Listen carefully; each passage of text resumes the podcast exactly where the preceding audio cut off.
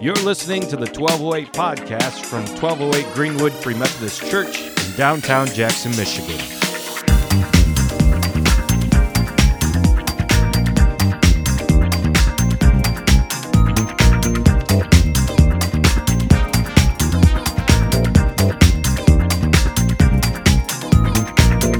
We are going through a series on Luke right now.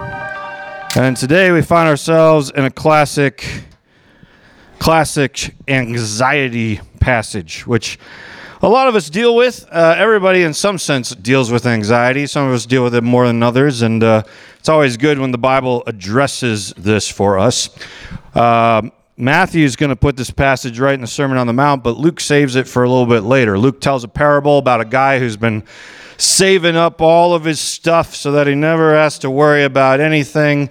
And then Jesus uh, in Luke's gospel, he tags on the anxiety passage after that. Unlike this, this guy who's just saved up all this stuff and then he dies and then it's just there and it served no purpose and he was just trying to get by with his doomsday life or whatever it is he's doing.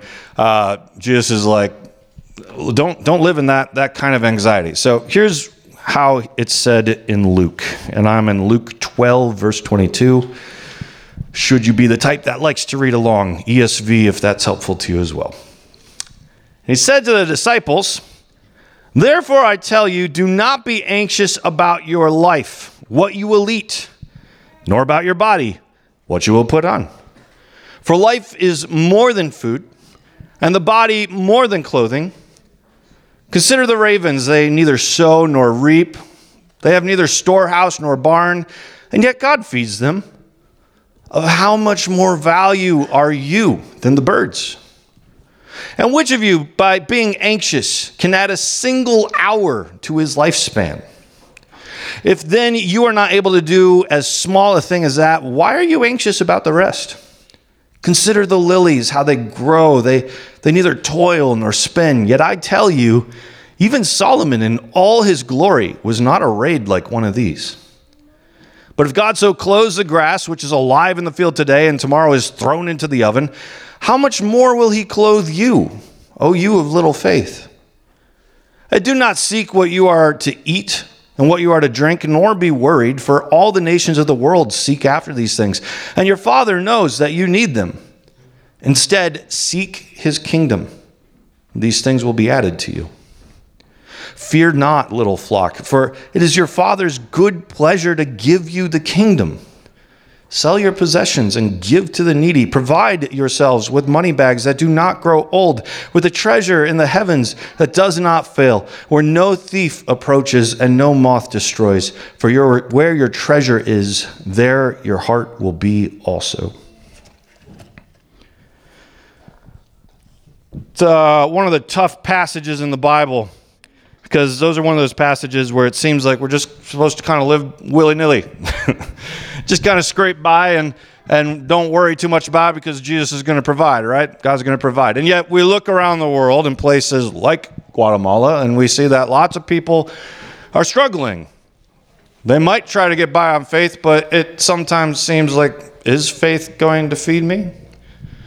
And we wonder, like, as Christians, could we ever live that way? Especially as American Christians that are so used to having all this treasure stored up on earth to get us by so that we can live our best lives now and all, all these kinds of things. Can we do it? And you know what sucks is that saints throughout history have taught us that we can. we were betrayed by people like St. Francis. We all kind of agreed together, like, oh, Jesus is just embellishing. We could, we could never get by. We've got to be a little anxious about life or everything will fall apart. And then St. Francis comes along and he's doing pretty well for himself, but then he gets saved. His heart is transformed and he takes words like this seriously. And St. Francis decides, I'm going to live that kind of life. And then he just gives up everything, pretty much takes off his clothes right there and walks off into the forest naked and becomes a saint.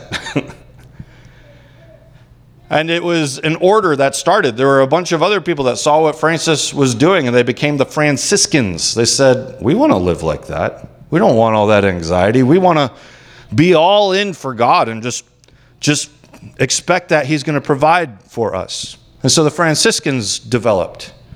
It was this group that, that didn't try to ever store up anything. They just trusted that God would provide. And sure enough, He did. They were fed by people, they were taken care of. And they showed us all that it is possible to set aside our anxiety, to trust in God, and that He will provide. And that we can even be happy in that space. That's, that's radical Christianity right there. We see that kind of Christianity, we say, mm, I, don't, I don't know if I want to I wanna do that.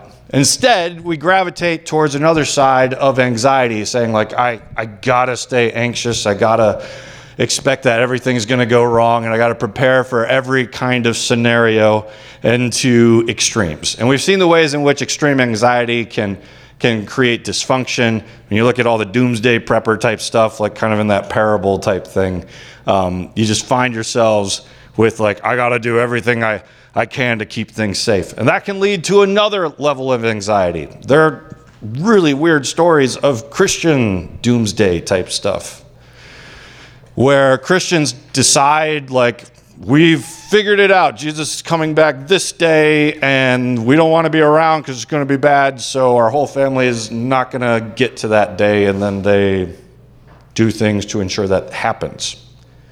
Those stories hit the news. Anxiety can mess you up. Anxiety can make you crazy. Anxiety can, at its extreme, drive you to do insane things. Maybe you caught the movie Oppenheimer recently. That's very much a movie about anxiety. Everybody's at war. We got to get them before they get us. Who's going to be the first one to make an A bomb? Who's going to be the first one to throw our anxiety out in the world and, and hurt millions of people in the name of anxiety. And now, because of those moments, we live in a world where everybody has A bombs. Mutual destruction. Everybody's anxiety is ready to go in case somebody else presses their anxiety button. Our world lives and breathes in that, and Jesus calls us out of it to live differently rather than to be fully worried about what our enemies will do to us, to begin to change our minds, repent. Because repent means to radically change your mind. Begin to change our minds as to how we can love our enemies instead. Now, I'll pause for a minute I don't want to say that anxiety in itself is uh, just completely bad. I have heard messages before where people have got up on stage and just 100% said, if you have anxiety, you are a sinner. If you're anxious about anything, you are sinning against God. Don't you know you need to just let that go? And I think I would, uh, I would say that that's an extreme opposite reaction. All of us face anxiety. None of us are immune to it. Some of us get it hitting us less, but all of us will face it, including Jesus, I think. Because when Jesus knows that the cross is ahead of him and he's trying to get his friends to stay up and pray with him, but they keep falling asleep on him, Jesus is out sweating drops of blood out of his forehead. I mean, I've been anxious before, but I've never done that. That to me is like a whole nother level of anxiety. So if you're facing anxiety, you have to recognize that Jesus has been there with you. The question, though, is what do you do with your anxiety? Because Jesus had a specific way of dealing with it. Jesus' response was prayer. Jesus' response was God, I have this anxiety, I have this pain. Is there another way we can go about it? And Jesus' response upon knowing the answer was no, that the cross was ahead of him, his response became, okay, not my will be done, but your will be done. That probably didn't mean that Jesus was just suddenly like, all right, buck up, let's go to the cross. Not at all. But he handled his anxiety in a different way. He turned it over to his Father he strived and worked towards not taking that in on himself. Because you know what would have happened if he took that anxiety in on himself? He wouldn't have gone that way. he would not have gone to the cross. I think Jesus' biggest temptation throughout all the Gospels, if you pay close attention, was to not go to the cross. As soon as he's baptized in the Holy Spirit, the devil comes and tempts him. Here's all the countries of the world. This is what you're here for, right, Jesus? You want authority over all this. Well, I've got authority and I will give it to you. All you have to do is bow down and worship me. Jesus has a temptation. Find a different way than suffering, find a different way than the cross to reign over the cosmos. And yet, Jesus says that we only worship God. And he continues forward. And then eventually, he tells his disciples, Look, guys, I'm going to die. It's coming. I know it's coming. He's dealing with the, the anxiety ahead of time already, but he's turning it over to God. And then Peter comes along and Peter's like, Whoa, far be it from you, Jesus. You're not going to die, not you. That's never going to happen. This one's the eternal Son of God. This is the one that's going to reign forever. You're not going to die. What's Jesus' response to Peter? Get behind me, Satan, for you have your mind set on the things of this world instead of the things of God. Peter, your anxiety is driving you to listen to Satan himself. The same temptation that the devil gave me in the garden, he is now speaking it through you to speak into my anxiety and turn me towards something else. Get behind me, Satan. And then Jesus is in the garden. Is there another way we could go, God? Is there any other possibilities? If Jesus listens to his anxiety, then Satan has a chance to walk into that moment and say, Yes, there is another way. You can bow down and worship me. There's your Marvel parallel universe, multiverse Jesus right there. The Jesus that chose the other route. That, of course, doesn't exist because Jesus is perfect. That did not make his temptation and his anxiety any less. The question is not, is anxiety in itself sinful? Jesus faced it, we all face it. The question is, what do you do with it when you face it? Because a lot of people like to build their theology completely off anxiety. When I took a class about uh, uh, uh, violence and pacifism, everybody chose the violence route. And when you ask them, like, why do you choose like violence as your theology? It was, well, what if Hitler broke into my house and killed my family? It's like, okay, Hitler's dead. He's not going to break into your house. Your theology is built off things that cannot happen in the first place. we're just thinking of like the worst things that could possibly happen. And then we're building our understanding of Jesus and our theology off of the what ifs, off of the, the things that Satan could be saying to us. Rather than, well, how would Jesus have me respond? The turn the other cheek thing?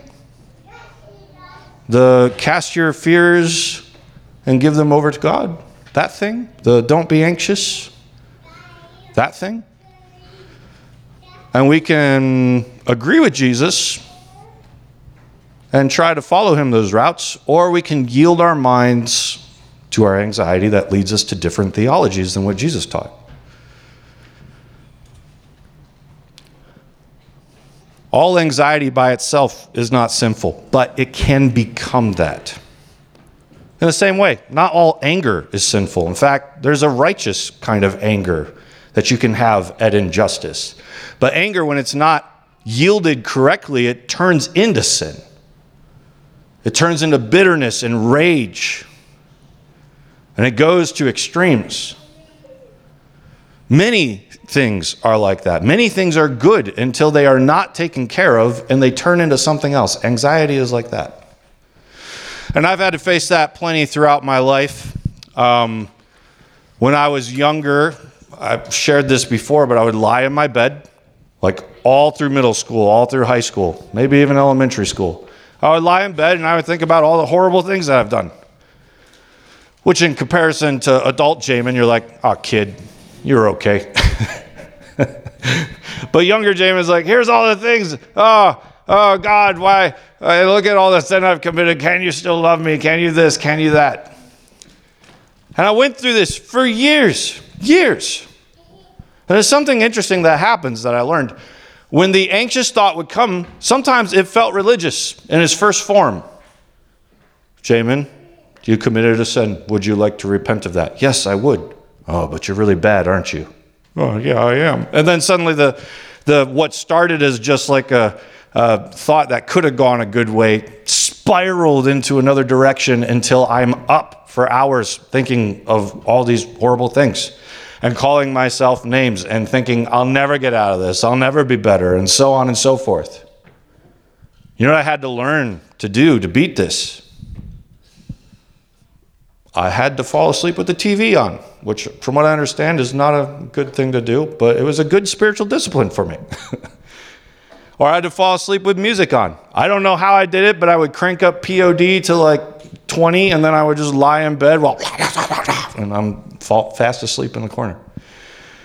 I had to find things that distracted me because I began to realize those thoughts were intentionally coming to accuse me. Those thoughts were trying to mess me up. If it ever had good fruit, it would have been worth following. I remember sharing this with a, a friend of mine um, saying like I used to have these thoughts and they would drive me nuts, and I had to learn to ignore them or they would destroy me. And my friend, who's a great spiritual leader, is like, "Whoa, you cannot ignore that stuff, Jamin. You got to get to the root of it and you got to fix it." And I agree with that. Usually, when I'm doing counseling with people, when it's me and them, we do that. We try to get to the root of it. But I have seen so many times that the enemy likes to work conversationally, that it starts somewhere, but it spirals somewhere else. I've, I've seen people deal with this with lust. They're trying to get out of pornography, and one of the things they're trying to do is get to the root. Okay, what caused me to look at that last night? Well, I think I was looking for this. Suddenly, what was supposed to be a good thing spirals into like a well, why was I looking for that? And now you're thinking about looking at it, and now you're meditating on it, and then sure enough, within an hour or two, you're back into it. That should have been a good thing, but it spiraled a weird direction. Our thoughts have the capacity to do that. We got to be careful, I think, sometimes of that, especially with anxiety, because it throws a thought at us trying to create a conversation and then it goes back and forth until we're lost in it. Now, sometimes that's just the way your brain works.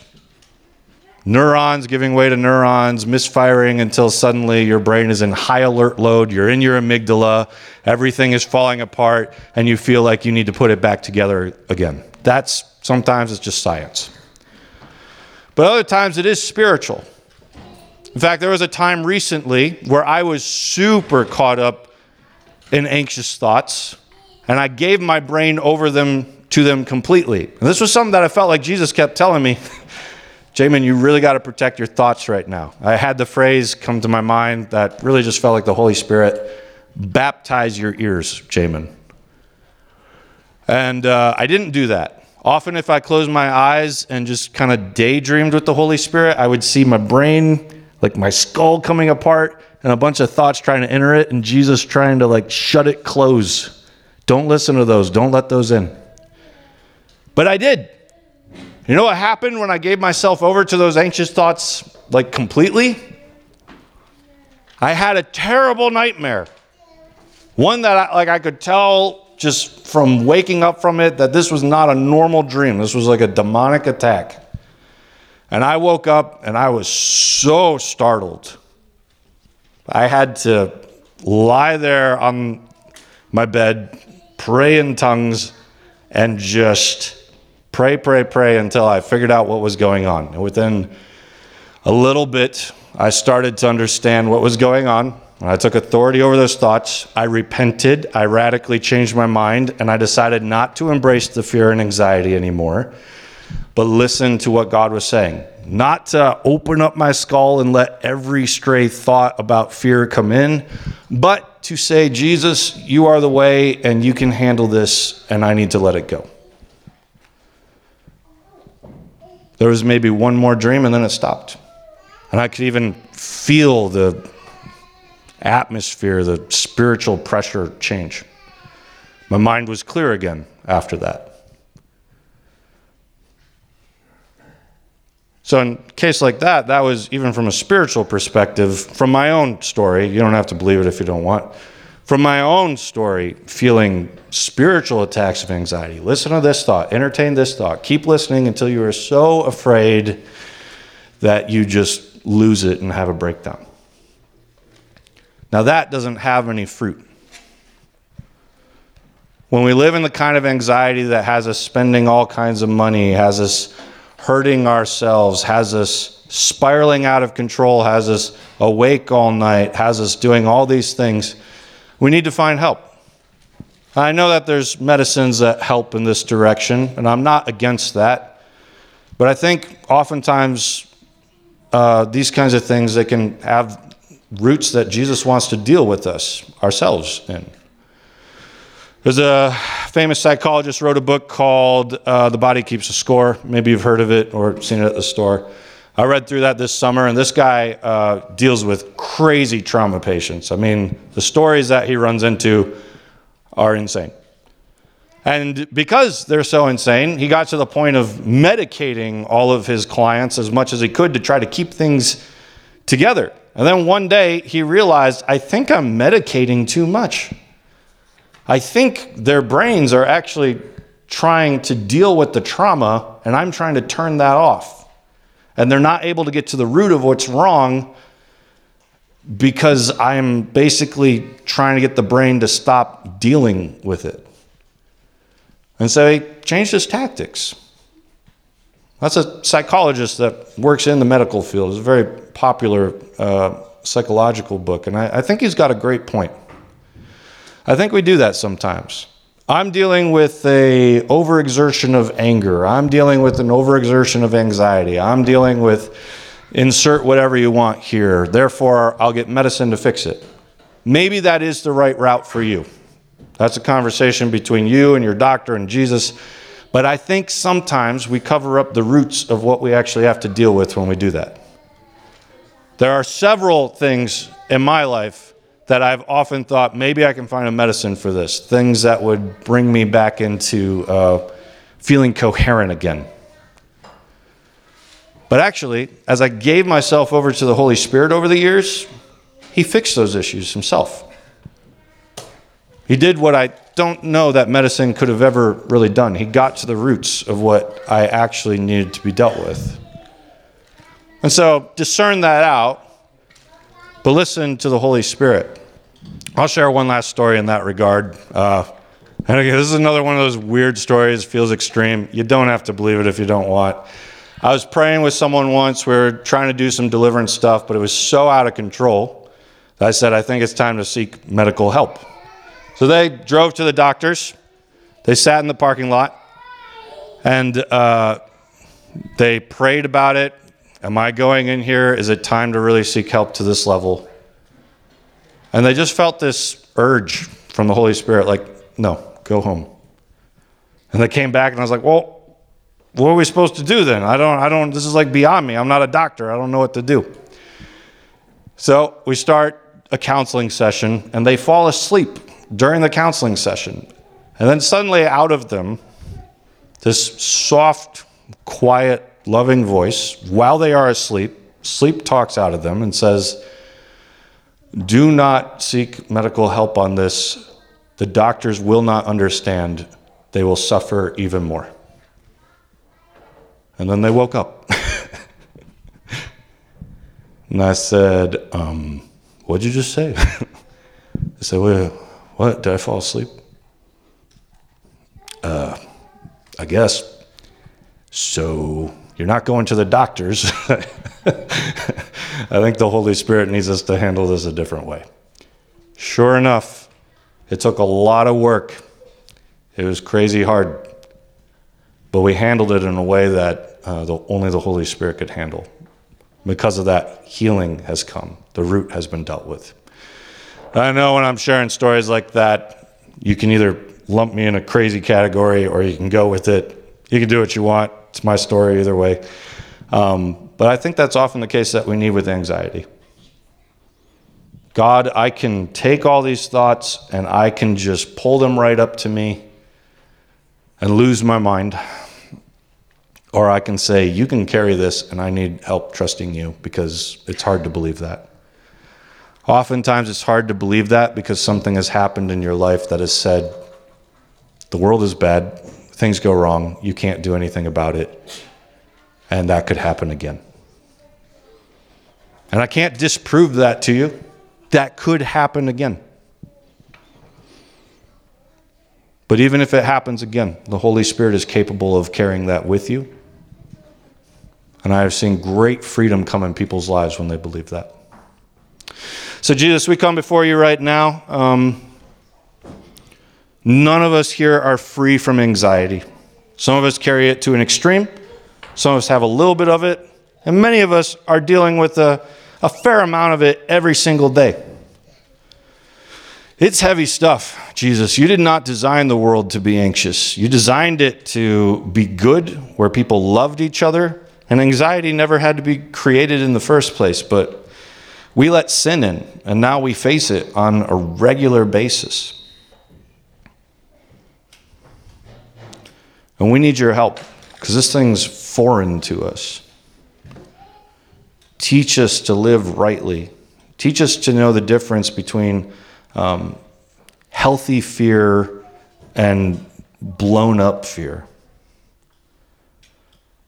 Help us to know when medicine's helpful or when we just need to get to the root of what's going on. Teach us what are the stories that keep us anxious? What are the lies that we've bought into throughout history that are, are etching at our souls?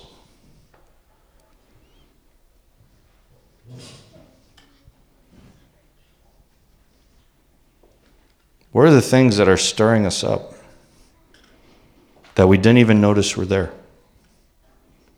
And then would you bring healing to those areas, that it would bring healing to where we're headed and how we process things now? God, oftentimes saying, Well, you've got a problem, pray about it, does not feel helpful to any of us. It's a very Christianese answer. We need, we need more. We need your Holy Spirit. We need her to teach us who we are and how to act. So send your spirit to us that we would encounter you on another level and be freed. Jesus' name, amen.